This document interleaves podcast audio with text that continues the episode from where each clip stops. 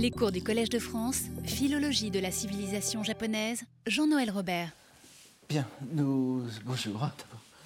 Nous avons mis en lumière au cours précédent le caractère particulier de ce huitième livre du, du Senjusho, donc le huitième sur les neuf qui le composent, qui est le plus abondant par le nombre d'épisodes, 35, et aussi d'ailleurs par le nombre de poèmes euh, bouddhistes, de, poèmes japonais, euh, les wakans, pour le nombre de 26. Et comme vous le savez aussi, des citations de poèmes, des citations ou, euh, partielles ou entières de poèmes sino-japonais, au nombre de 13 ou 14. Et c'est donc nous avons mis ce, caractère en lumière, en même temps ce, ce très particulier qui est que le huitième livre semble plus éloigné de toute préoccupation religieuse, au point même que l'un des rares épisodes qui fasse intervenir une révélation surnaturelle, euh, laquelle on le remarquera euh, n'est pas opérée par le truchement d'une divinité shinto ou shinto-bouddhique, mais par le Bouddha Yakushi lui-même, n'est-ce pas? C'est ce qui ajoute un degré à son caractère paradoxal, est le prétexte à la description d'un beau mariage de la poétesse Issei qui qui, épouse un contrôleur des affaires monacales et qui a beaucoup d'enfants, dont d'ailleurs la poétesse Nakatsukasa, que nous avons vu pleurer en entendant un poème de Kinto sur sa récente promotion, ce qui donne une idée de, l'atmosphère dans laquelle euh, se, meuvent les protagonismes de la plupart des épisodes. Ce livre 8 est en effet, vous le rappelez, centré sur Kinto, Fujiwara no Kinto, ou plutôt sur la célèbre anthologie qui lui est due, le Wakan Roeishu, les poèmes euh, euh, japonais, et chinois dignes d'être psalmodiés, récités. Nous avons tenté de donner une raison à cette intrusion un peu surprenante, non pas euh, surprenante non pas pour ce qui concerne la structure même du Roeishu, car nous avons vu l'an dernier qu'il y avait assez d'éléments religieux dans cette anthologie pour justifier sa présence, mais surprenante par l'usage résolument non religieux qui en est fait. Et nous n'avons pu trouver cette raison que dans la relation langagière dont il donne l'exemple. Nous y reviendrons très rapidement euh, tout, à l'heure. C'est évidemment une vue d'ensemble. Vous allez voir qu'il y a des, détails euh, qui nous amèneront, comme le titre de ce cours le suggère, n'est-ce pas, le retour au bouddhisme, nous amèneront à tempérer cette caractéristique d'ensemble. Et la première, c'est qu'il est remarquable de constater que les trois derniers épisodes du livre 8 signalent un retour progressif à la doctrine bouddhique, explicite, et à sa préoccupation fondamentale, qui est la délivrance de ce monde où règne l'impermanence. Après l'éloge de la réussite curiale, pas, à, la, cour, après l'éloge des promotions, après les éloges impériaux, le regard se reporte peu à peu vers les fins dernières, telles que le bouddhisme les conçoit. Le 33e épisode, dans la version qui en, comprend 35, nous avons plusieurs versions, je, ne suis pas entré dans les détails et vous allez. Euh, nous y ferons allusion aussi tout à l'heure. Donc ce 33e épisode marque explicitement la transition, alors qu'il y a des choses beaucoup moins explicites que nous verrons euh, à la fin du cours. Nous ne ferons que le résumer, cet épisode. Il concerne un événement qui suivit la mort de l'empereur Toba, euh, qui a régné de 1108 à 1123, qui est mort en 1156. Un événement qui s'est produit durant la période rituelle de 49 jours, durant laquelle la destinée du défunt est en quelque sorte suspendue avant sa renaissance. On entendit dans le palais, en un endroit affectionné du défunt souverain, le son retentissant d'un biwa, d'un luth, bientôt suivi de sa voix même, de la voix de l'empereur, qui déclamait des vers chinois de Po Chuyi, Hakkyoi, des vers naturellement consignés dans le Wakan Loeshu, ça ne vous étonnera pas, sous la rubrique des instruments de musique Kangen. L'épisode très court finit sur une réflexion concernant cette apparition, dont on, ne sait si elle signifie que l'empereur est tombé dans une voie démoniaque, Mado, Mado Nandoni Ochisasita Maeri Keruniya, ou bien euh, d'un autre côté, euh, s'il ne doit pas être considéré comme un avatar un Umare Kawara Setamaeri, n'est-ce pas? Umare Kawara Setamaeri, et euh, qui précisé plus bas par le terme Kenin, n'est-ce pas? Bake Surushito, Kajin, Kenin, un avatar du dieu du sanctuaire de Kamo, Kamo Myojin. Ce qui semblerait indiquer aussi le fait qu'il parla coréen, comme habito no Kotoba. Donc vous voyez que plusieurs traits de, euh, de la personnalité de l'empereur Toba font qu'il est soit un démon, soit un avatar. Et j'ajoute que le fait qu'il parle la, la, langue coréenne, Koma, n'est-ce pas, Koryo, Korai, euh, est, plutôt pour indiquer que c'est un Kenin, un, un, avatar de Bouddha Bodhisattva et pas un démon. Donc, après cet épisode qui reprend la partie chinoise du Wakanda Eshu tout en le resituant dans le surnaturel, et si nous suivons la version en 35 épisodes, nous franchissons un pas de plus dans la doctrine en retrouvant le grand docteur de la loi Genshin, Eshin Sozu, 942-1017, que nous avions déjà rencontré au livre 6. Si l'on veut bien se rappeler cet épisode, dans lequel l'illustre moine, auteur de l'Ojo Yoshu, n'est-ce pas, l'essentiel sur les bonnes renaissances en la terre pure, donc euh, Genshin échange un renga avec la divinité du sanctuaire de Kamo, encore une fois, on comprendra sans peine pourquoi il revient ici à cette place, aussitôt après un épisode qui se conclut sur la possible identité de l'empereur Toba et de la divinité du Kamo Jinja. La transition était ainsi toute trouvée. En outre, si nous avions pu souligner alors le lien entre le Genshin et l'idée de la réalisation de l'éveil de Bouddha par le végétal, c'est ici sous un aspect extrêmement concret que cette idée va ressurgir. Concret et symbolique à la fois. Genshin, donc, présenté comme le parangon des moines de son temps, vous voyez ici, n'est-ce pas Chie Sakira Narabina Kinomini Arazu, Makoto no Tsuki Omomite, n'est-ce pas Il a vu. Donc, Sakira, ne l'oubliez pas, c'est-à-dire le, talent. donc, par, son, par, sa sagesse et par son talent, il était incomparable. Et surtout, il avait Makoto no Tsuki Omomite, il avait vu la lune de la réalité, c'est-à-dire qu'il était arrivé à l'éveil. Yomono Ikigumo euh, Shinshu ni Kiyashitamo n'est-ce pas? Il avait donc euh, il avait donc dissipé, euh, il avait donc dissipé euh, tous les nuages de tous les, nuages sinistres en, sa pensée. Donc il doit malheureusement, Shinsozu, suivre la voie de tout ce qui prend naissance et donc mourir en la septième décennie de son âge, en son temple de Yokawa, donc l'un des trois grands endroits du, mont Hiei, et qui est un, euh, qui est un centre d'ailleurs d'études qui s'est illustré évidemment par Lyogen aussi.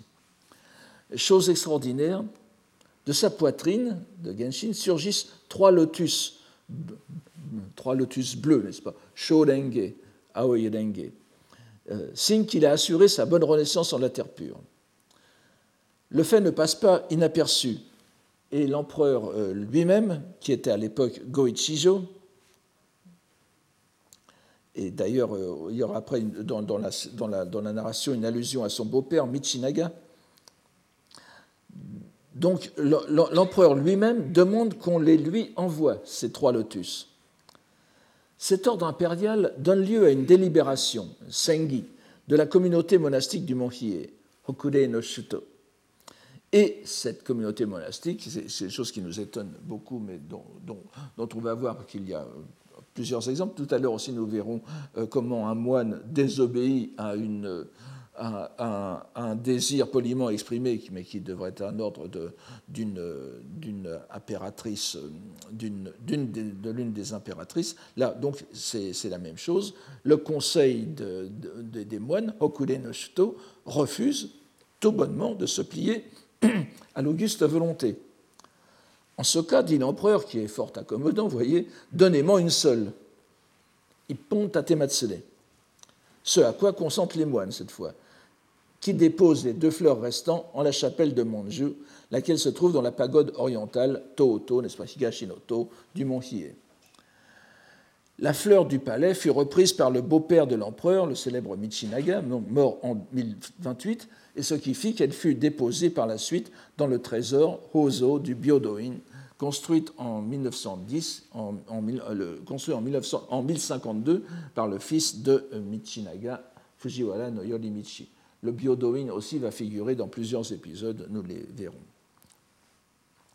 Le dernier paragraphe de cet épisode, qui commence de façon aussi résolument édifiante, présente un remarquable gauchissement vers la tonalité littéraire des narrations précédentes. L'occasion en est la description du transfert de la fleur de lotus au Byodoin. Elle est fort succincte, mais le narrateur parvient à glisser dans cette partie en prose des fragments de deux wakas consignés une fois encore dans le waka Andoeshu. Vous voyez, il y a toujours vraiment le bruit de fond, la musique d'accompagnement de tout, de tout ce huitième livre. Nous n'avons pas à les citer, et nous dirons seulement qu'ils servent à illustrer une vignette empreinte de mignardise, avec les fleurs qui, se dispersant sur la scène où se font les danses rituelles, lors de la cérémonie de transfert, euh, on, pouvait croire qu'il y neigeait. Ce qui amène la dernière phrase, c'est ce dont on avait l'impression, ce qui était fort plaisant. Omoshiroku oboe habeli. Donc c'est vraiment, euh, c'est une, alors que ça commence par une, tonalité très bouddhique, ça finit sur une considération esthétique. Donc le Wakando Eshu est présent en filigrane, alors que jusqu'à maintenant il était, présent par des citations explicites et complètes, et on a l'impression que c'est un procédé qui euh, fait qu'il s'estompe progressivement. Cela nous mène au dernier épisode des 35 de la série que nous avons dans cette version. Il est clair qu'il vient ici en, contrepoint à la totalité de tous ceux qui le précèdent dans la série ne, serait-ce d'abord que, par son protagoniste. Tous ceux que nous avons vus jusqu'à présent dans ce huitième livre appartenaient à la noblesse de Heian. Même lorsqu'ils étaient désargentés, à l'instar de la poétesse Issei du 22e épisode, ils relevaient tous du milieu raffiné qui était le lieu d'épanouissement de la poésie japonaise et sino-japonaise, le milieu, en somme, du Wakan no. Ce qui rendait naturel les citations tant explicite qu'implicite de ses poèmes. Nous allons voir que c'est bien l'épisode 34 euh, des Lotus de Genshin et du transfert de l'un d'entre eux par Yorimichi au Byodoin, au Hozo, n'est-ce pas, au pavillon du, trésor, euh, qui sert de lien entre les deux histoires. Mais cette fois, nous descendons dans des milieux plus populaires. Afin de mettre mieux en évidence le contraste et les liens qui existent entre les deux dernières narrations, nous donnons ici la traduction complète de ce dernier épisode. Alors, euh, je dois ajouter que la partie centrale narrative est très compliquée du point de vue de la tradition manuscrite. J'ai donc euh, simplement suivi la, pour euh, le texte que je vous ai donné, il y a des, divergences importantes, mais qui ne concernent pas le, fond, en fin de compte. C'est pourquoi je vous donne la version du Kotembunko, n'est-ce pas, de Gendai Shichosha, euh, qui est une reprise de la grande édition de Kasama Shoin. Et pour ce qui est des précisions géographiques et tout ça, nous aidons bien sûr du commentaire. Alors, je crois, voilà, et malheureusement c'est un peu long, J'espère que vous arriverez euh, à, lire. Je vais vous donner euh, la traduction euh, en, lentement et en ajoutant quelques précisions si, nécessaire. oui, la, dernière ligne ne se voit pas très très bien, mais je, pense qu'on peut la lire quand même. Oui, voilà, ça va à peu près. Donc, voici, voici, cette, voici ce texte. À l'époque de ce même seigneur de euh, c'est-à-dire Yorimichi, le fondateur du, euh. Et je vous rappelle que dans l'historiographie japonaise traditionnelle, dans les idées traditionnelles, cette fondation du Byodoin en 1052 est très symbolique. Il y a, des, euh, il y a maintenant des contestations, mais très largement, elle coïncidait avec le fait que ça signalait le début de la période de la fin de la loi dans le, calcul bouddhique traditionnel des trois périodes de la loi, vous savez, Shobo, Zoho et Mappo. C'est-à-dire que vous, aviez la loi correcte qui devait durer 500 ans, la loi de semblance Zoho 500 ans, et ainsi de suite. Euh, alors évidemment, euh, il y, a, plusieurs computations, c'est parfois 1000 ans aussi, et tout dépend évidemment aussi de la date de la naissance du Bouddha, de Shakyamuni, de l'entrée en nirvana de Shakyamuni, et euh, l'une des chronologies traditionnelles bouddhiques qui, ont, qui avait le plus de, points en Chine puis au Japon faisait coïncider l'entrée dans le Mappo, n'est-ce pas, de la fin de la loi, en 1052 qui est la date de, l'inauguration du Byodoin. Donc le Byodoin est tout à fait euh, marqué par la pour la plupart des, esprits postérieurs avec euh, cette euh, coïncidence de l'entrée dans la fin de la loi. Donc à l'époque de ce même seigneur Duji, en un village appelé Nukoda, dans le comté de Naga, de la province de Ki, qui est l'actuelle préfecture de Wakayama, vivait un paysan, Nofu, du nom de. Alors, euh, il faut sans doute l'appeler. Euh, Kinoshiro Tomonari. Il y a des divergences sur ce nom, mais vous voyez la, version donnée ici est Tomonari. Alors que les créatures des rangs inférieurs, Kudareru Kiwa no Mono, vous voyez ici, donc, il y a vraiment la, la descente dans les, dans les basses classes, comme on disait autrefois. Et, c'est bien noté par le narrateur. Kudareru Kiwa no Mono. Alors que donc ces créatures des, rangs inférieurs ne se préoccupent que de l'immédiat, Sashi Atari, et d'avoir de quoi faire, alors je, traduis de façon un peu triviale ce keburi otatsu, littéralement faire monter la fumée par faire bouillir la marmite, donc matin et soir, sans se soucier le moins du monde de leur future renaissance, Gose, Nochinoyo. Ce Tomonari était-ce parce qu'il avait fait mûrir de jour en jour des racines de bien convenables provenant de ses existences euh, précédentes Entretenait une dévotion profonde envers le canon de euh, Kokawa. Donc Kokawa, c'est le Kokawa Dera, vous voyez, Kona, Kona no Kawa no Tera, donc no, Kona no Kawa no Kannon. Kawa est ici écrit euh, avec Sambon Gawa, n'est-ce pas le, Mais vous avez aussi écrit avec Zuihen, n'est-ce pas euh, Suihen, euh, Sanzui no, no, Kawa, le, plus souvent. Donc il entretenait une dévotion profonde envers le canon de Kokawa, qui est le, il fait partie des 33, des 33 temple qui marque le pèlerinage du, du, du, du Kansai, n'est-ce pas? Saigoku Sanju Sancho. Et ah, c'est une canon, une canon à mille bras. Vous savez qu'il y a euh, sur le, caractère féminin ou masculin de canon, euh, euh, cela a changé au cours des âges. Je le mets ici au masculin parce qu'il est représenté, vous verrez, enfin, vous verrez pourquoi par la suite. Donc il entretenait une dévotion profonde envers le canon de Kokawa, et tout en retournant le champ de montagne, euh, Yamada, n'est-ce pas, de son humble état, il récitait le nom de Kannon, tout en élaguant, alors, euh, tout en élagant les feuilles de mûrier. alors, je vous donne ici une. Ça devait être une opération qui ressemblait à quelque chose comme cela, n'est-ce pas? Donc, c'est euh, tout en élaguant les feuilles de mûrier, il tenait son esprit fixé sur Kannon et ne faillait jamais dans la récitation du précieux nom. Vous voyez, Ho Go. Malgré cela, Domo, c'est le deuxième paragraphe, il ne put éviter la maladie.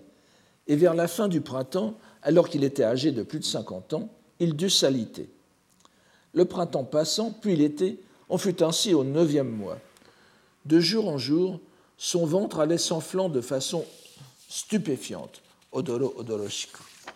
Et rien ne saurait se comparer aux souffrances qu'il éprouvait. Pendant ce temps, Tomonari songeait que s'il s'en était ainsi remis, n'est-ce pas, Tanomi Tatematsuru Koto, à Kannon, c'était parce que lorsqu'il était monté à la capitale, ayant entendu par hasard, c'est Kiki Hasamite, n'est-ce le, verbe qui est utilisé euh, ici. Ayant entendu par hasard, ayant mis dans son oreille en quelque sorte,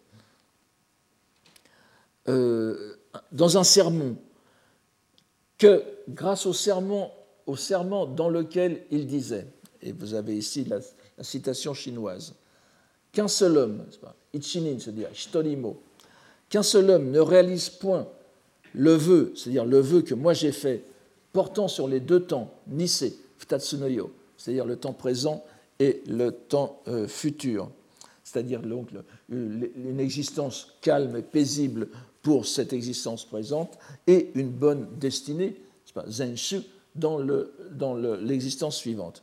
Donc, qu'un seul homme ne réalise point le vœu portant sur les deux temps, et je tomberai, c'est wade, gada komo kachu, n'est-ce pas? Je, tomberai dans le péché de mensonge, de, propos vains, c'est-à-dire euh, je n'aurais pas tenu ma promesse et je serais coupable de mensonge, dit Kannon. Je ne retournerai pas à l'éveil originel, Fugen Hongaku, Honkaku et Shadaihi, et je renoncerai à la grande compassion.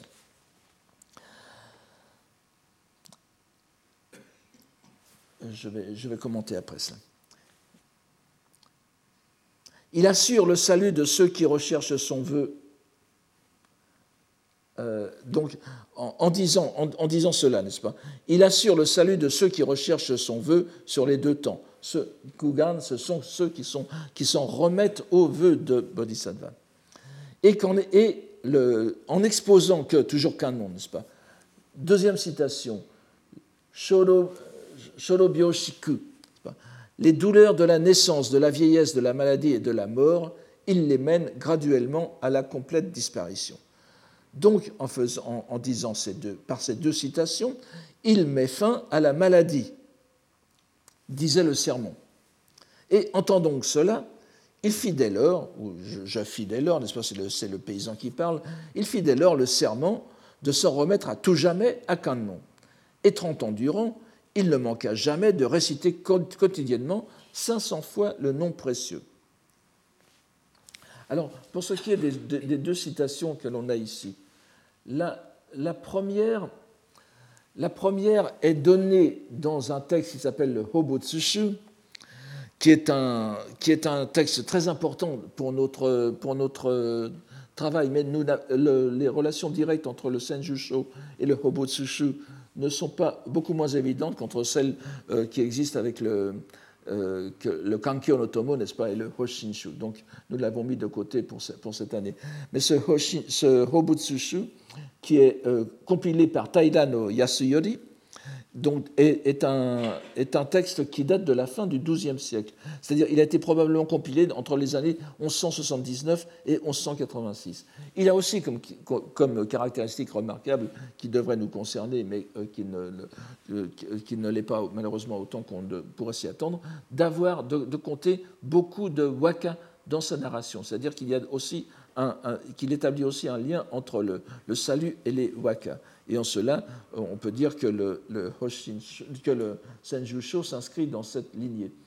Dans le Hobutsushu, la citation que nous, venons de voir sur la, première citation, n'est-ce pas, sur les, les deux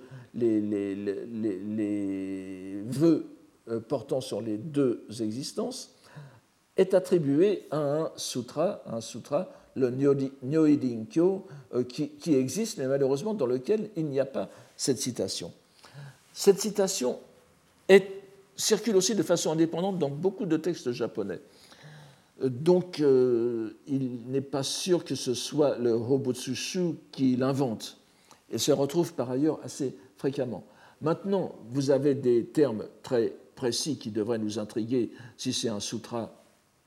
Euh, ce n'est bien sûr pas un sutra euh, venant de, l'Inde, c'est un sutra au moins apocryphe chinois, mais même on se demande dans, quelle mesure. Parce que la fin de la, le troisième, la, troisième partie, n'est-ce pas? Honkaku ni kaerazu, je ne retourne pas à l'éveil originel, c'est quelque chose qui ne se trouve pas dans les sutras traditionnels. Et c'est une. Et honkaku, n'est-ce pas L'éveil originel est un, texte, est un terme qui a été euh, très euh, couramment employé dans le Japon médiéval, mais dont les, euh, les, les fondements scripturaires sont tout à fait, sont tout à fait peu assuré. Donc on, sent euh, un apocryphe euh, japonais euh, ici. L'autre citation, bien sûr, il n'y a, pas de, doute à avoir dessus, puisqu'elle elle, provient du chapitre 25 du Sutra du Lotus, le, le Kanongyo, n'est-ce pas, ce, ce, chapitre qui circule de façon indépendante, comme un petit sutra en lui-même, ce qu'il est enfin, je ne veux pas entrer ici dans ces discussions, mais ce qu'il est peut-être à l'origine d'ailleurs, enfin, c'est-à-dire donc le, sutra d'Avalokiteshvara. Et euh, cette, euh, alors, vous voyez qu'on met, euh, en tout cas dans, la, dans l'idée du narrateur, il est bien évident que les deux citations sont canoniques. Et ce n'est pas une citation du Hobutsushu dans la conscience du, narrateur. Il s'agit bien de. Il rapporte, le paysan rapporte un sermon dans lequel les deux citations étaient faites par le moine comme des citations euh, canoniques. Donc il existe certes un grand nombre de canons, mais il ne négligea jamais de faire un pèlerinage mensuel, tout spécialement à celui de Kokawa. En ce cas, se disait-il, même si je suis affligé d'une maladie résultant d'une œuvre déterminée, Jogo, n'est-ce pas, c'est-à-dire un karma euh, je, traduis ici euh, go par euh, œuvre, comme on le trouve d'ailleurs dans les, dans, dans, des textes latins anciens, n'est-ce pas? Nos œuvres nous suivent, c'est exactement la même, la, même, la même idée dans la Vulgate, dans le Nouveau Testament. Donc, Jo Go, c'est le karma qui est prédéterminé par les existences antérieures. Donc, même si je suis affligé d'une maladie résultant d'une œuvre déterminée, si votre serment est réel, pourquoi alors ne me laissez-vous pas vivre cette existence?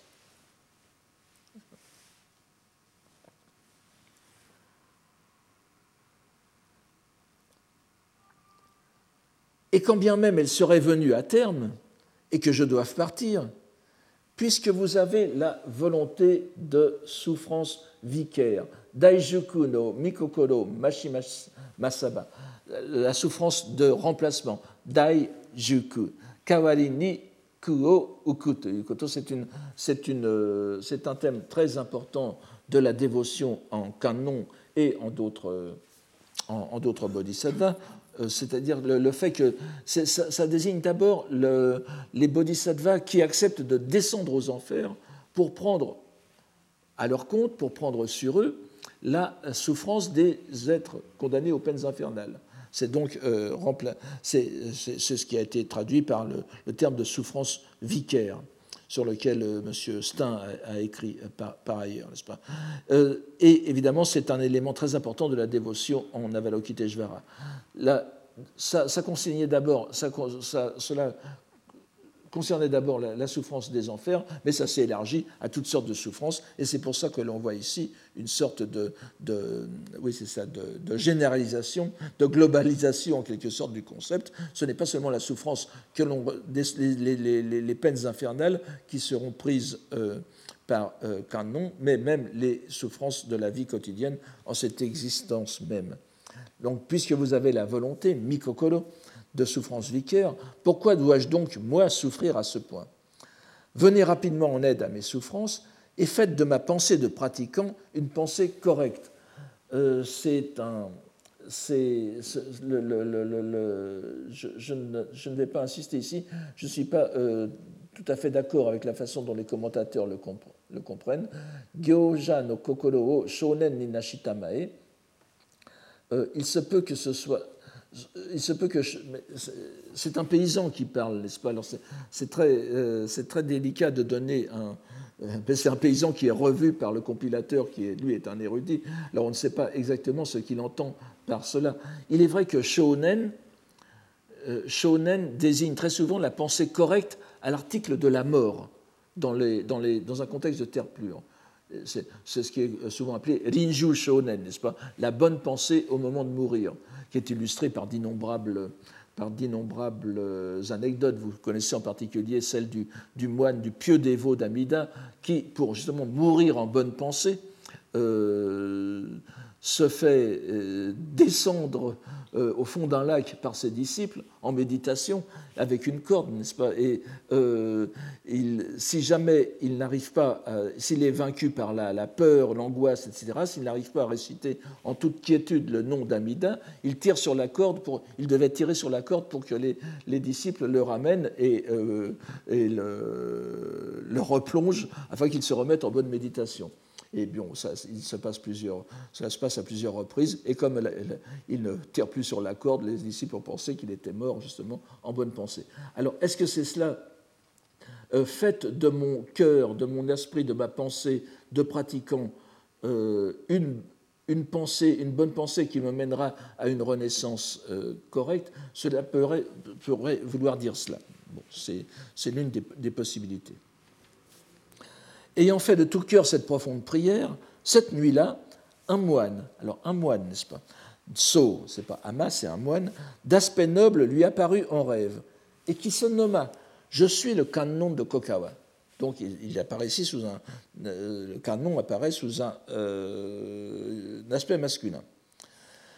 Alors, ce que tu as dit a paru euh, fort pertinent si bien qu'on ne sait pas si le moine est, le, si canon de lui-même, malgré ce qu'il dit, ou si c'est un porte-parole.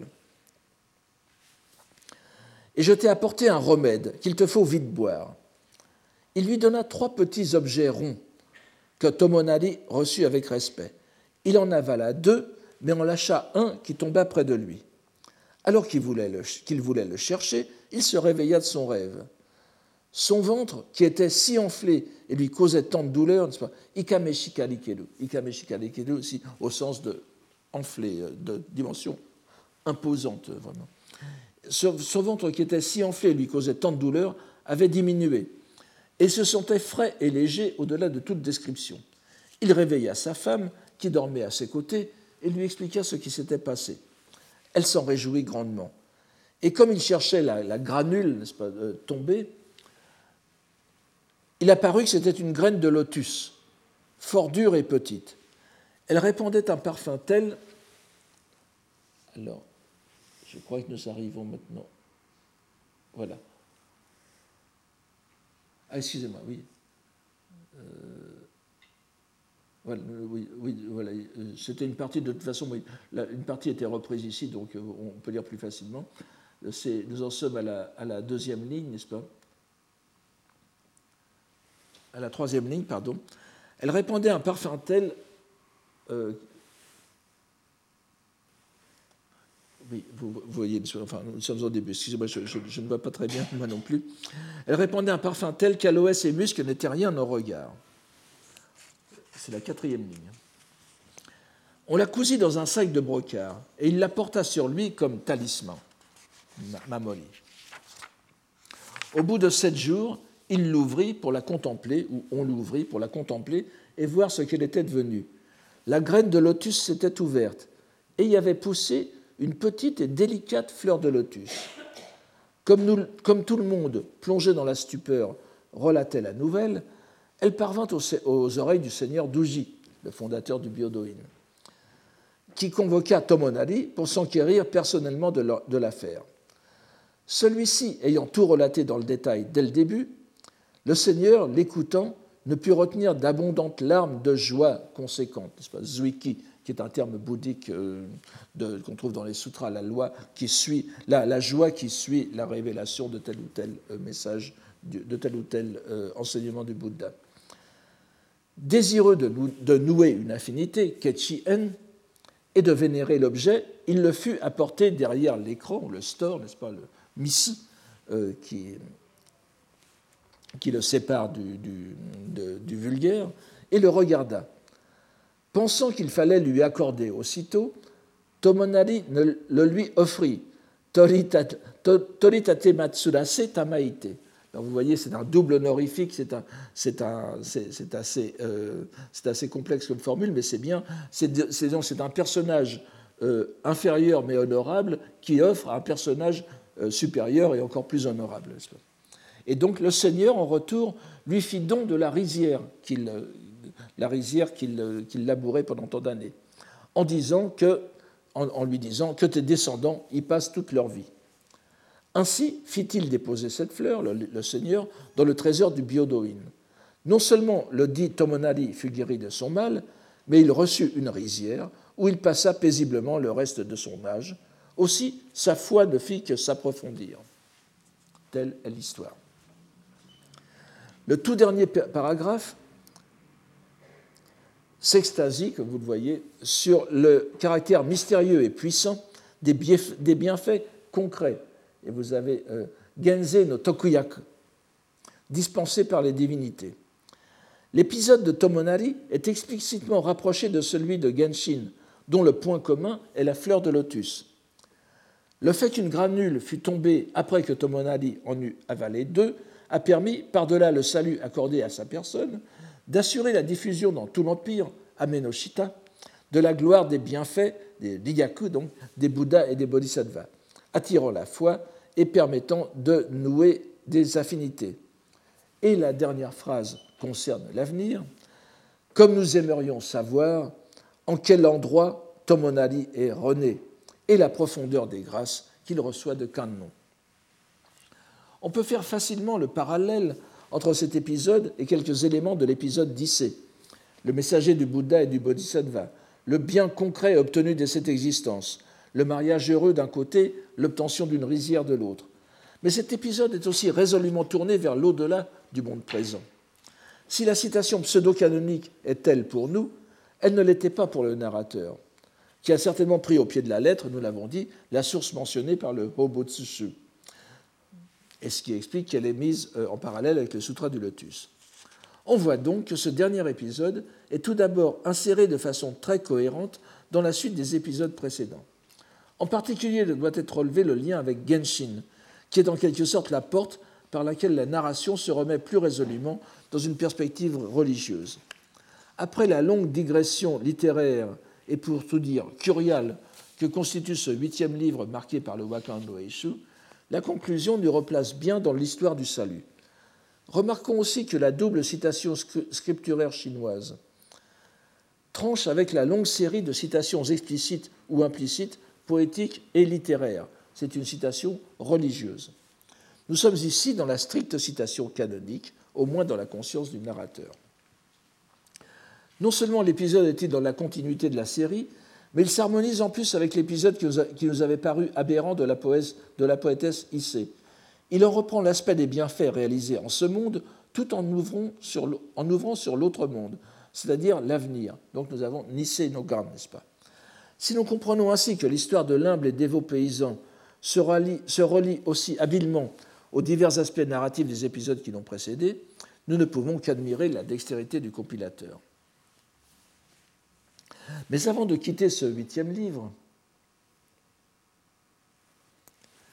que nous aurions euh, tort de considérer comme un ajout assez peu harmonisé à l'ensemble du Sanjusho, détenant par son aspect plus, plus purement littéraire dans une œuvre qui se veut avant tout d'édification, il serait indiqué, afin de contrebalancer ce jugement, d'évoquer au moins deux épisodes qui surviennent plus haut dans le livre et qui nous permettront peut-être de comprendre comment le rédacteur ou compilateur a su mêler plusieurs dimensions à son choix.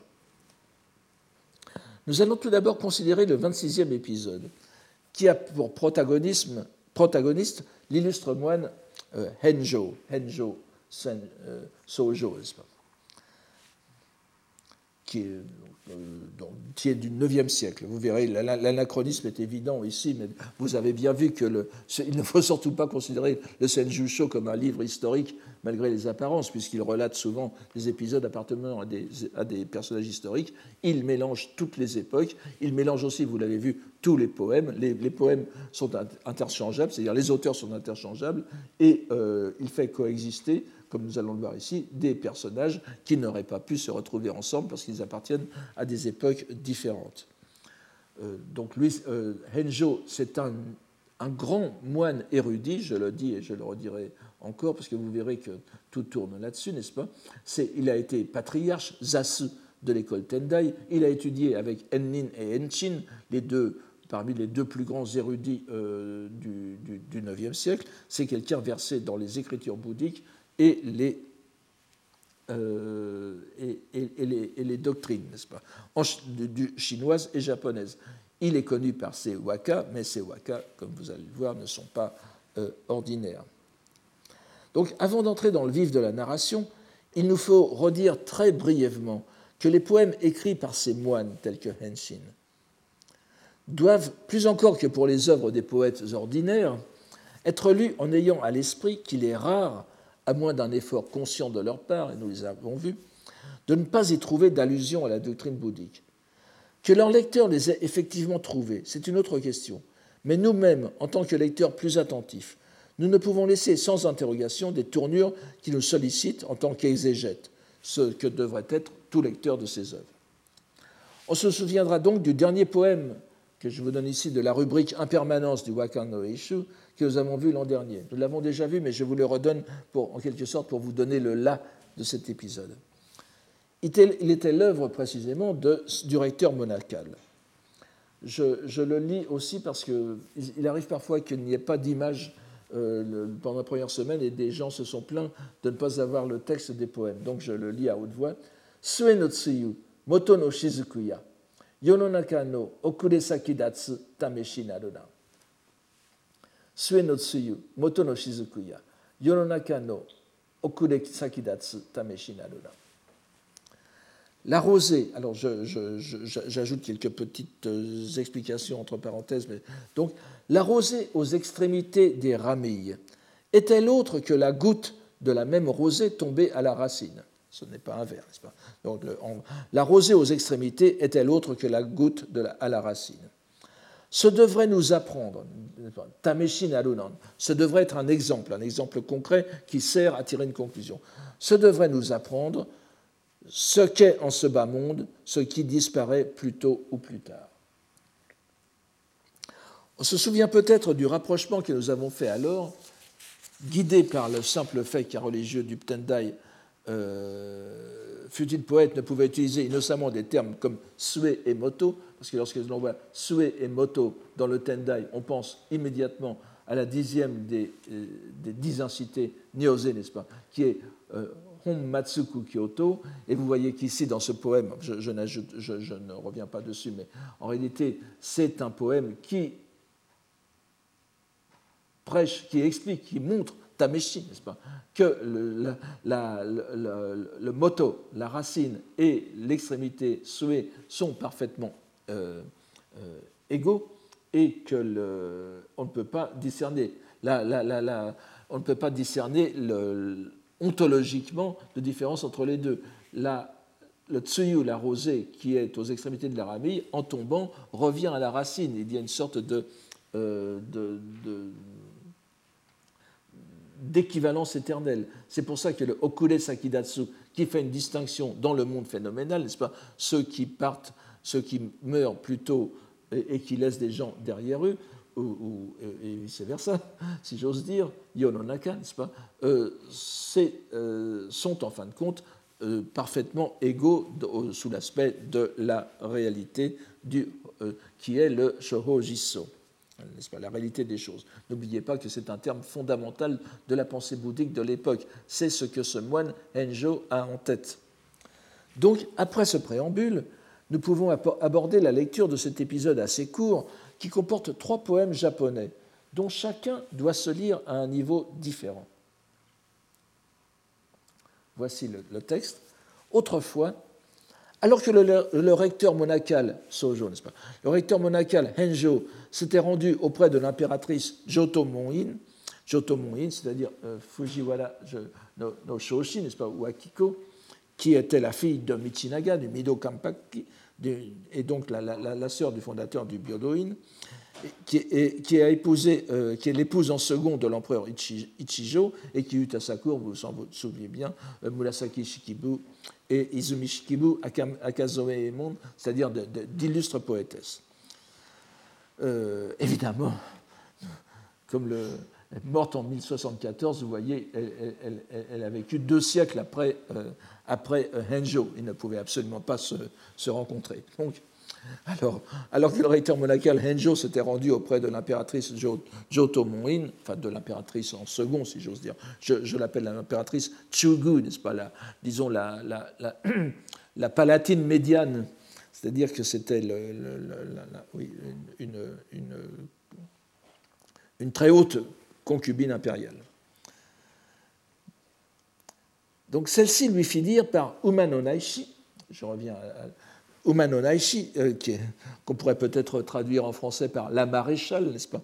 N'oubliez pas que la maréchale, le maréchal, c'est celui qui s'occupe des chevaux et euh, l'intendante des chevaux, qui était aussi une poétesse euh, célèbre de la fin du Xe siècle, qui n'a bien sûr pas pu rencontrer euh, Henjo non plus. Elle est de la même époque que l'impératrice.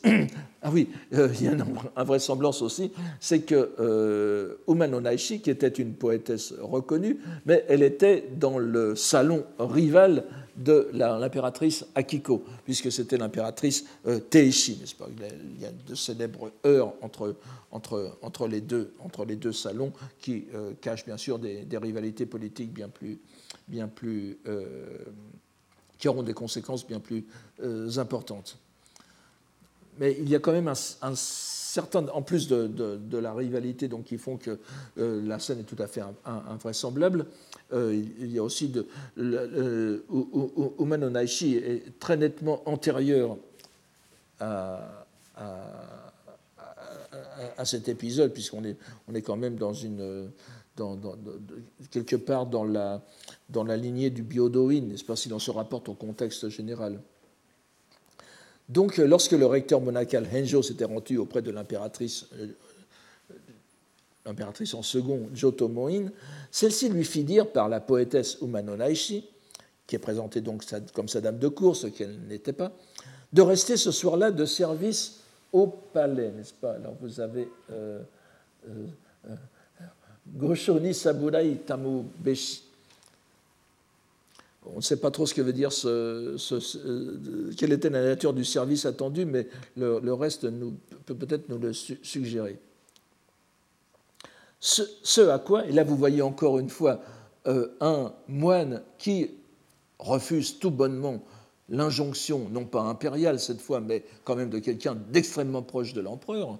Euh, c'est quand même, c'était comme si c'était un ordre impérial. Donc le, moine répond Sashite nasubeki koto abeli. j'ai affaire, j'ai fort à faire. Il répondit euh, donc qu'il avait fort à faire. Et il allait partir quand Nakatsukasa, et vous voyez encore une poétesse, Nakatsukasa, nous l'avons déjà vu, n'oubliez pas que c'est la fille de la poétesse Issei, euh, et euh, donc qui était déjà morte à l'époque. Donc vous voyez encore une fois des incohérences chronologiques, elles sont si incohérentes que l'on se demande même si le compilateur ne le fait pas exprès, n'est-ce pas? Est-ce qu'il y a une sorte d'humour là-dedans ou pour montrer vraiment que tout doit être pris dans un monde autre que le monde historique C'est vraiment l'univers de la narration. Donc, Nakatsukasa s'exclama Comment cela? Vous allez manquer l'occasion de contempler les Valérianes de la plaine de Sa Majesté, n'est-ce pas? Ikaniyoto, Gozen no dobe no ominaeshio oba Misugosa Tamaobeki. Euh,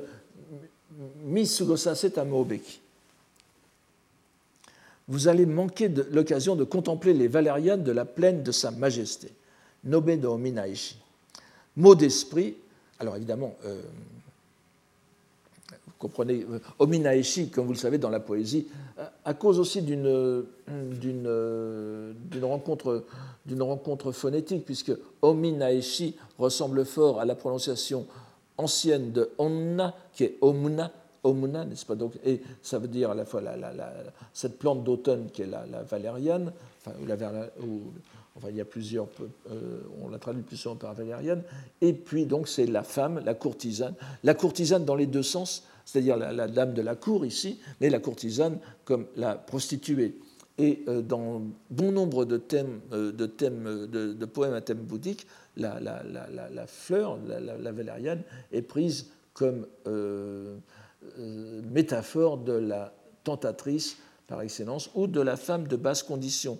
Et je retiens toujours, la, je retiens toujours le rapprochement qu'a fait un collègue japonais de ce ominaeshi et du terme sanskrit dombi, n'est-ce pas, dans les poèmes tantriques qui est Dombi, qui est la, la, blanchisseuse, la, la, lavandière, n'est-ce pas, la femme de, basse, caste, qui est la parèdre idéale du pratiquant.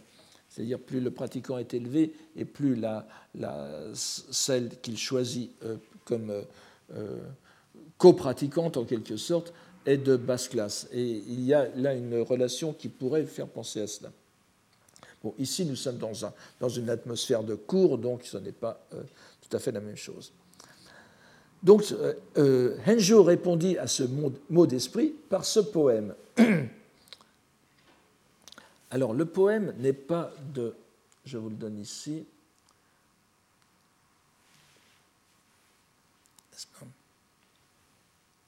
Euh, voilà, il est ici, oui.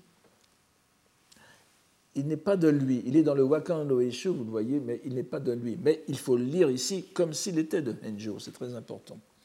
Donc, Ominaeshi, Ominaeshi Okaru Nobeni, Yadori Seba, Ayanaku Adano Nao Ya Tatsubeki. Ominaeshi Okaru Nobeni, Yadori Seba, Ayanaku Adano Nao Ya Tatsubeki. Si je demeure en la plaine où abondent les valérianes, sans raison je me ferai un renom de frivolité. Et il partait déjà. Vous voyez le, le, premier poème, donc. Et euh, Keloni, n'est-ce pas? Il partait déjà lorsque, euh, quand Umano Naishi, la poétesse, improvisa aussitôt ce poème que je vous donne ici. Hana Yueni. Alors, selon les, selon les, versions, vous avez Hana Yueni ou Hana Yuemo. Hanayue ni adanaru naoba nagasajito kikeba tamoto wo shikimo todomezu. Hanayue ni adanaru naoba nagasajito kikeba tamoto wo shikitodomezu. Puisque pour les fleurs, à vous entendre, point ne risquerez votre renom. Par la manche, je ne veux pas vous retenir. Allez-y, partez, L'impératrice, qui avait entendu de derrière le store le poème de Henjo et la réponse de Umano Naishi, en fut, rapporte-t-on, ravie au-delà de tout, de tout mot.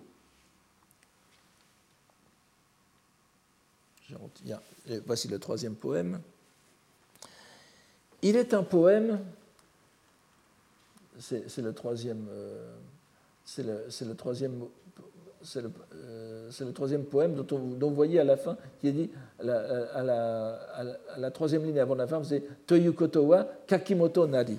Alors ce Kakimoto, je, n'insiste pas, c'est une, façon euh, très particulière du, du Senjusho de parler. Les commentateurs le comprennent comme n'est-ce pas? C'est-à-dire un, poème, illustre, un poème remarquable je pense qu'on peut peut-être le comprendre tout à fait, euh,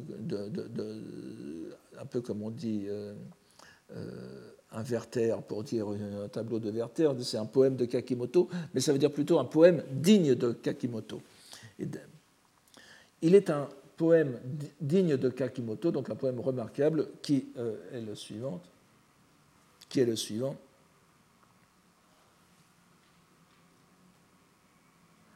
Hana no yueni no natsukashimi, shitoyonete, adana, adanaru naoba, wareni no kosamu. À cause des fleurs et de ma nostalgie de la plaine, j'y ai dormi une nuit. En laisserai-je pour moi un renom de frivolité? Ainsi, dit le poème, dit le, le commentateur en conclusion, si l'autre a une disposition d'esprit fâcheuse, nasake naki kokoro, au point de se soucier de euh, se susciter une rumeur de frivolité en demeurant dans la plaine, je ne le retiendrai pas, et je ne laisserai pas non plus une telle réputation, fut la réponse.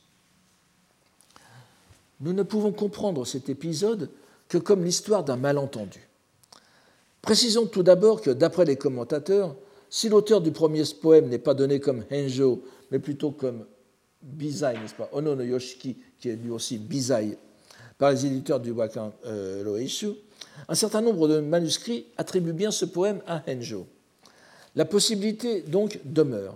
Mais quand bien même ce ne serait pas Henjo, le fait reste que le compilateur du Senjusho le met dans sa bouche, ce qui ne saurait être gratuit.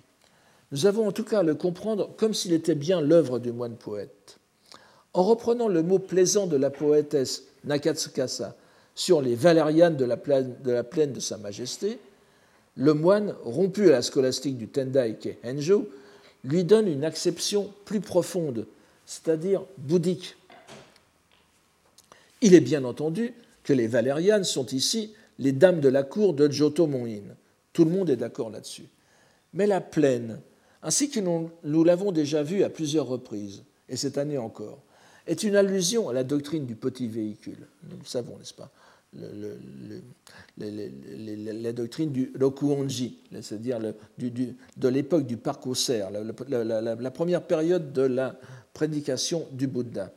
Et le verbe yadoru, que nous avons ici au troisième vers, yadori seba, qui signifie bien sûr passer la nuit, ou se mettre à l'abri, passer la nuit, signifie aussi dans les poèmes bouddhiques le fait d'aller d'existence en existence. C'est la euh, transcription en lecture japonaise euh, du, kanji, du caractère chinois shiku, qui signifie bien le fait d'aller de, voilà, de, génération au sens ancien en génération. En ce cas, la locution adanona, réputation de frivolité, renom frivole, reprend tout son sens de nom, le nom qui est vain, n'est-ce pas? C'est-à-dire kemio, et euh, donc les dénominations provisoires qui constituent le, monde phénoménal. Le moine qui compose donc un poème tout à fait conforme à sa condition et explique ainsi son départ du palais sans y passer la nuit et son rejet du monde vulgaire. D'autant plus qu'on peut entrevoir ce qu'était le service de nuit auquel l'impératrice l'invitait. En un mot, et voyez Adanona o Tatsu, vous avez dans le poème Adanona o Tatsu je le redis. Vous voyez, na, adano nao ya tatsubeki, vous avez donc l'expression euh, établir un renom de frivolité qui est tout à fait la lecture en, japonais de l'expression scolastique ritsukemyo, hein, qui est exactement la même chose, où vous avez aussi euh, ritsukemyoku selon les doctrines. Ce sont deux, termes techniques, je, n'entre pas dans les détails, des doctrines du, du Sannon et du, euh, du Yuishiki, qui correspondent tout à fait à cela. Alors, en un mot, donc, le moine refuse d'établir les, les dénominations provisoires. Mais l'autre poétesse, et c'est là que le dialogue euh, se retourne, n'est-ce pas? L'autre poétesse, Umano Naishi, la maréchale, choisit de ramener le propos à, cette dimension, à sa dimension plus terrestre. Il faut lire sa réponse comme un poème de dépit, disant en substance que ce soit pour de vraies fleurs ou pour les fleurs que sont les dames de la cour, celui qui n'est pas suffisamment galant pour risquer sa réputation au service de l'amour ne vaut pas la peine d'être retenu.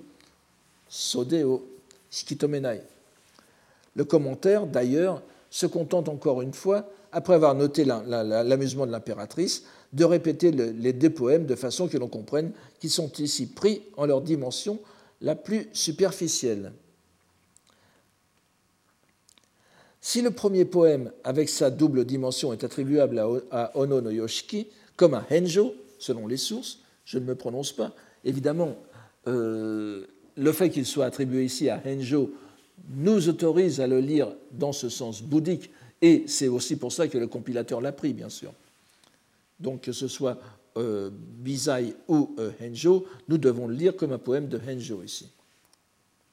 Les deux autres sont inconnus, bien que les deux autres poèmes sont inconnus, bien que les commentateurs rapprochent le troisième d'un poème du Manyoshu de Yamabe no mais on ne va pas entrer dans les détails. Il nous semble en tout cas clair que le compilateur du Senjusho a voulu ici mettre en contraste la différence de lecture et de compréhension d'un poème fait par un religieux avec celui composé dans une perspective toute phénoménale et galante, en donnant comme troisième point de référence, c'est pas un poème censé être plus ancien, qui est un poème en quelque sorte neutre. Cette suite de trois poèmes nous amène à lire rapidement un dernier épisode de ce, de ce huitième livre, le 28e, où nous retrouvons une succession de poèmes qui ont cette fois la même dimension et le même but. Nous aurons en outre le plaisir d'y retrouver Saigyo, bien que l'histoire commence par un mukashi qui nous indique que l'essentiel s'en déroule avant son époque. Je vais le lire assez rapidement parce que nous n'avons pas plus beaucoup, de, euh, plus beaucoup de temps et euh, c'est assez long, mais euh, vous allez voir qu'il est tout à fait. c'est vraiment une remise en perspective de la poésie dans le sens salvifique. Autrefois donc, du temps de l'empereur retiré Ichijo, il était un personnage. Alors je n'entre pas sur les détails chronologiques qui sont à la limite. il était un personnage appelé le recteur monacal Gyoson, qui est un, Bon, euh, vous, avez son, vous avez les, kanji ici, n'est-ce pas? Il est, daté de 1055-1135, donc euh, légèrement avant Saiyo, qui il étudia au Miidera, mais il fut aussi euh, zasu de, l'école Tendai, le Miidera, donc le Sanjoji, qui est le grand, le, le grand, le, le grand rival, le, grand rival du, du, du, du, du et euh, qui parvint au grade de Daisojo, le grand, grand recteur monacal, donc l'un des plus prestigieux de son, de son époque. Donc, il était un personnage appelé le recteur monacal Yoson du Byodoin, qui a pratiqué aussi au Byodoin, d'après certaines euh, sources. Grâce à la pratique ascétique qu'il avait menée tout au long des années, il avait parcouru les lieux saints, Shoseki, un nombre incalculable de fois, donc tous les grands, tous les grands lieux de, pèlerinage euh, du, Japon, et en particulier ici. Il avait fait retraite dans la grotte de Sho, au, mont Omine, n'est-ce pas, l'Omine-san, en la province de Yoshino, donc euh, tout près de Nara, euh, site connu à la fois pour ses ermites et ses cerisiers. La, grotte de Chaux est ici écrite, bon, je n'entre pas dans, ces détails. L'encens venait de son esprit en méditation. Les vapeurs n'en cessaient pas, bien qu'il n'y eût pas de feu. Les fleurs d'offrande au Bouddha s'épanouissaient de ses paumes jointes et ne dépendaient pas du printemps. Ce sont deux allusions rapides à une rubrique du Wakando Eshu, vous voyez encore une fois le Wakando Eshu, euh, dans la rubrique Butsumyo, les noms de Bouddha, que nous avons vu euh, l'an dernier. Donc ça veut dire qu'il il, était, sa puissance de méditation était telle qu'il n'avait pas besoin de faire brûler de l'encens, c'était l'encens de son esprit, et les fleurs, les fleurs d'offrande euh, venaient directement des paumes de, ses mains. Il passa ainsi trois années avant de se retirer cette fois à Amano Kagoyama, donc, ou parfois écrit euh, Amano Kagoyama, dans la préfecture de Nara aussi, c'est pas, pas si loin que ça, où il fit apparaître d'innombrables Bouddhas de transformation. Vous voyez qu'ici, vous avez encore Kebutsu, n'est-ce pas Jipponi Genji. Par, la, par la, puissance à la fois de sa méditation, il fait apparaître des Bouddhas qui euh, prêchent la loi en même temps. Euh, on voit bien qu'il se situe dans, l'ésotérisme, en tout cas.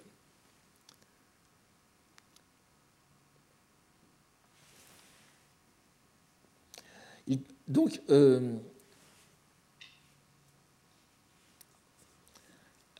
alors, il, fait apparaître d'innombrables Bouddhas de transformation dans les, dans dix Orients pour les vénérer aussi, et emplissant son ermitage d'encens et de fumigation ou des fumigations de l'encens. Ce, trois années durant. Il n'y avait pas de limite au mérite provenant de ces pratiques. Sur le stupa, près de la caverne de Sho à Omine, il y avait donc un stupa, sotoba, n'est-ce pas, donc une petite construction euh, ici qui est, euh, que l'on va retrouver dans, la suite de l'histoire. Il avait tracé au pinceau ce poème. Alors n'oublions pas qu'il est censé être assez antérieur à Saiyo. Voici, le, poème. Kusanoyo, nanitsuyu keshito omoiken, moranu iwayamo sodewa nurekeri. Alors, je ne vais pas chercher à le traduire de façon poétique parce que faudrait complètement le retraduire pour qu'il ne soit pas trop euh, comique en français. Mais donc je, vais le traduire de façon, euh, de façon littérale en quelque sorte. Ça pourrait presque être une publicité pour, des, cuisines installées, n'est-ce pas? En mahut d'herbe, quelle humidité pouvais-je penser? Mais, sous-entendu, mais en cette grotte qui ne fuit pas, Morano Iwayamo, ma manche est bien trempée. Sodewa Nurekeli.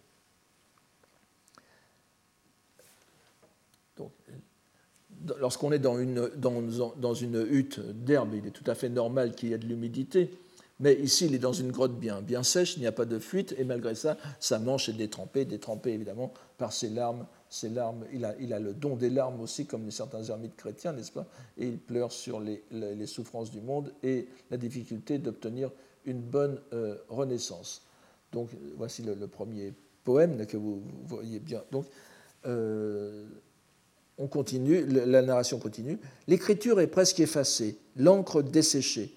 Mais que ce, soit, soit conservé jusqu'en ces temps de la fin, vous voyez, suenoyo, nous sommes dans, euh, cette idée est très présente dans le recueil. Que ce soit conservé jusqu'en ces temps de la fin est vraiment émouvant. Alors que celui qui a tracé ces lignes doit être à présent en quelque terre pure, qu'il ne reste de lui que cette trace à la surface d'un stupa, si on médite sur ce fait, de pitié et de tristesse, on ne peut retenir ses larmes. Tel est du moins mon sentiment. Oboe Habeli. Il avait pour disciple Gyoson, Gyoke, dit le recteur monacal de Sakudai, 1101-1165, qui, lorsqu'il fit retraite dans cette même grotte, voyant ce poème de son maître, le recteur monacal, fut saisi par le regret des jours anciens et, étreint par l'émotion devant cette trace, ajouta à côté alors il n'ajoute pas un poème complet, il ajoute seulement les, deux vers de sept pieds, de sept syllabes qui constituent un shimonoku, n'est-ce pas? Donc on retrouve encore l'idée du renga. Et il dit donc Geni moranu nizo sodewa nurekeru. En vérité, alors qu'il n'y a pas de fuite, bien qu'il n'y ait pas de fuite, littéralement là où il n'y a pas de fuite, en vérité, bien qu'il n'y ait pas de fuite, ma manche est détrempée. Vous voyez que ce poème n'apporte que très peu à la, à, la chose. Et cette fois, c'est Saiyo qui reprend la narration. Ce que moi-même voyant, j'ai senti combien une telle personne était attachante, Yukashi. Insignifiant que je suis, Stanakimi, n'est-ce pas? Insignifiant que je suis, vouloir ajouter auprès des poèmes de personnages si imposants des paroles japonaises, et ça qui est très intéressant. Yamato Kotoba.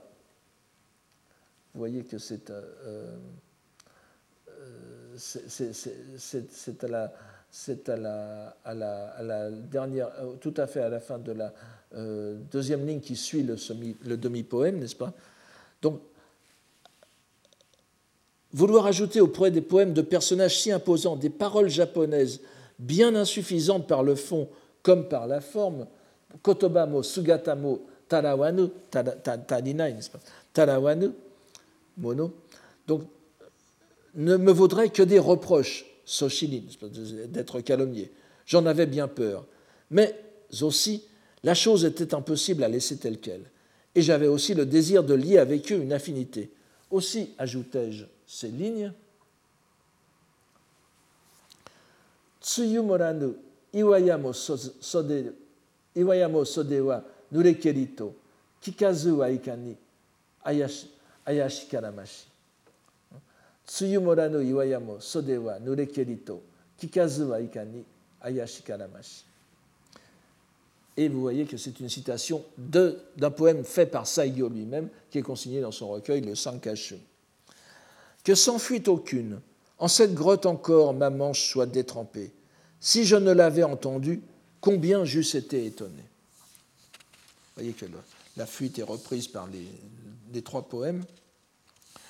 J'en suis encore tout intimidé, dit Saïyo, d'avoir osé faire cela. Et cependant, que ne me soit pas dédaigné jusqu'à ce, que toute trace en disparaisse. Jusqu'à ce que toute trace en disparaisse, le souhait de voir la rosée de mon poème se faire, se faire roser sur, un seul, sur ne serait-ce qu'un seul lotus de la terre pure.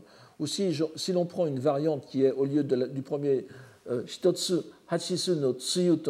vous avez En, n'est-ce pas? Euh, n'est-ce pas? Un, un, lien. Donc on pourrait, on pourrait penser le souhait de voir la rosée de mon poème se faire lien avec ne serait-ce qu'un seul lotus de la terre pure. C'est son souhait, Dans cet épisode où Saigyo parle pour ainsi dire à la première personne, bien que ce soit par le truchement d'un compilateur, nous avons de précieuses indications sur les idées de ce dernier, de Saigyo et du compilateur surtout, sur le rôle du poème et de la langue. Nous avons tous remarqué que le troisième poème cité est effectivement de Saigyo, ce qui accentue la vraisemblance religieuse de la narration. De plus, alors que nous avons souligné au, dernier cours combien ce livre 8, en imitant la structure langagière du Wakan no introduit en quelque sorte la langue elle-même dans le processus du salut, nous voyons cette idée confirmée ici par la mention explicite de la langue de Yamato. Mention qui semble parfaitement redondante, puisque nous voyons bien que nous avons affaire à des waka, ce n'est pas peine de le préciser. Les, les, trois citations sont des citations de waka. S'il est ainsi clairement dénommé, c'est qu'elle tient un rôle particulier dans l'esprit du, compilateur. Nous voyons que ce rôle est concret, c'est la rosée du poème qui devient rosée sur le lotus de la terre pure. Nous retrouvons ici la puissance du mot que nous avions vu à l'œuvre dans la confection d'un cadavre animé, vous vous en souvenez. Si nous avons donné cet épisode en dernier dans les présentations de ce huitième livre, alors qu'il n'est pas le dernier, c'est le 28e, c'est parce qu'il présente à l'évidence une clé de compréhension de l'articulation des deux œuvres qui nous semblent à première vue difficilement à mettre sur le même plan salvifique, le Wakan no Eishu et le Senjusho. Et pourtant, le lien est bel et bien là, et nous n'allons pas le dédaigner non plus, pour reprendre le mot de Saigyo, Sobamukoto Nakare. Je vous remercie de cette audience. Retrouvez tous les contenus du Collège de France sur www.colège-2-france.fr.